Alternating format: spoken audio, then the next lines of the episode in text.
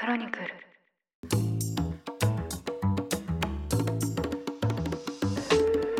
おはようございます。2023年12月6日水曜日、ニュースコネクト、あなたと経済をつなぐ5分間、パーソナリティの野上秀文です。この番組では1日1つ5分間で世界のメガトレンドがわかるニュースを解説していきます。朝の支度や散歩、通勤、家事の時間などにお聞きいただけると嬉しいです。今日の収録は東京都内で電話ボックスのようなテレワークボックスで収録しています。スマホの地図アプリでテレワークと検索したら近くで表示されて1分以内に予約が完了しました。防音・内部空調が完備された快適なプライベートスペースという触れ込みなんですが、この内部空調を自分では止められないので背後に少し聞こえたらごめんなさい。たまにこうしたテレワークボックスを利用するんですが、駅の構内やビルの一角と随分と増えた印象です。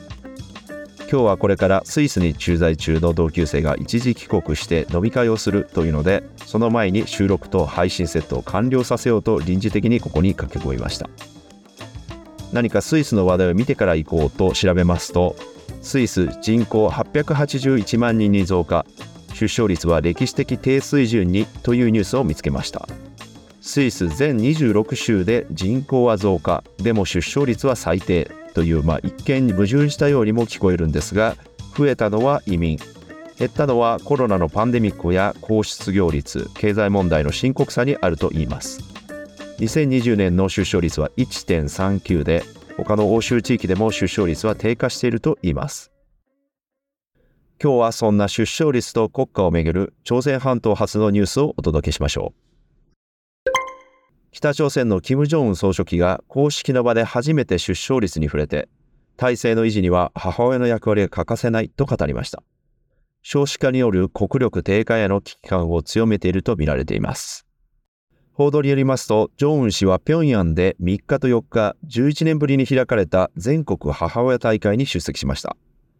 正恩氏は席上で女性の地位向上や社会的な役割について語り、その上で出生率の減少を防ぎ、子どもの養育や教養の問題もすべての母親たちと力を合わせて解決しなければならないと語りました。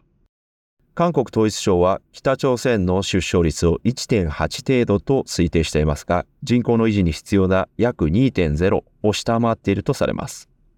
正恩氏はまた、国内の若者の間で非社会主義的な問題が起きているとして、家庭内での教育や母親たちの役割が欠かせないとも強調しました。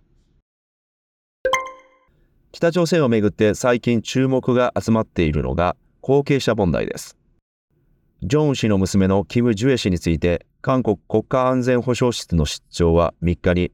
後継者とみなし検証する必要があるだろうと述べました。今年10歳のジュエ氏ですが、初めて公の場に登場したのは昨年でした。当時、韓国政府は後継者となる可能性は非常に低いと見ていました。ただ、これまで数十回にわたって正恩氏と共に行動する写真が公開され、最近も空軍記念日で正恩氏が軍施設を視察する際、娘を連れて回った写真が公開されました。韓国の北朝鮮専門家やメディアが注目しているのは、これまでの写真は正恩氏の隣や後ろだったのが、今回は娘が正恩氏の前に立つ写真もあったという点です。北朝鮮がジュエ氏を前面に出して偶像化を本格的に進めている、そう考えて後継者としての見方を強め始めたというわけです。なお、韓国の現地報道では正恩氏には息子が生まれなかったようだとされています。後継については最も重要なのは血統で、男女の区分ではないと専門家は指摘しています。北朝鮮の少子化への危機感、そして後継者問題を取り上げましたが、お隣韓国は少子化問題がさらに深刻です。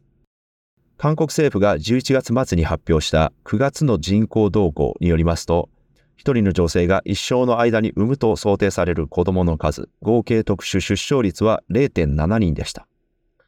昨年の同じ時期に比べて 0.1 人減りまして、これは過去最低タイです。今後、史上初めて 0.6 人台に下がる可能性があると政府は見込んでいます。こうした状況を受けて、アメリカのニューヨーク・タイムズ紙は、韓国は消滅するのかというタイトルのコラムを掲載し、14世紀にペストがヨーロッパにもたらした人口減少をしのぐものと表現しています。なお、先進国では出生率が 2.0 を切ることが一般的ですが、1.5 を下回ると超低出生率と呼ばれて人口減少の懸念が高まります。2021年にはアメリカが 1.7、フランスは 1.8、一方でイタリアは 1.3、カナダは 1.4 でした。日本の最新統計は 1.26 です。韓国に話を戻しますと、出生率が低下する理由として研究者らは若者が感じる競争圧力を一つに挙げています。競争圧力を感じていない集団の方が子供を希望する数が多いとの調査結果で、他に住居や雇用、育児などへの不満も子供を持たない、持てない状況を広げているといいます。出生率をめぐるニュースに目をやりますと、ロシアでは出産を促進する案として子なし税が話題になっています。現地報道によりますと、下院議員の一人が旧ソ連のように子供のいない人に対する税金を導入するのも良い考えだとラジオで語ったといいます。第二次大戦で子供が減り、働き世代で子供がいない男女に賃金の 6% を税金として課したといいます。とここまで収録してテレワークボックスのスピーカーから残りあと5分ですとアナウンスがありました。ニュースコネクト、お相手は野上秀美でした。番組の感想はカタカナでハッシュタグニュースコネクトとつけて X、旧 Twitter に投稿してください。もしこの番組を気に入っていただけましたらぜひフォローいただけると嬉しいです。それでは良い一日をお過ごしください。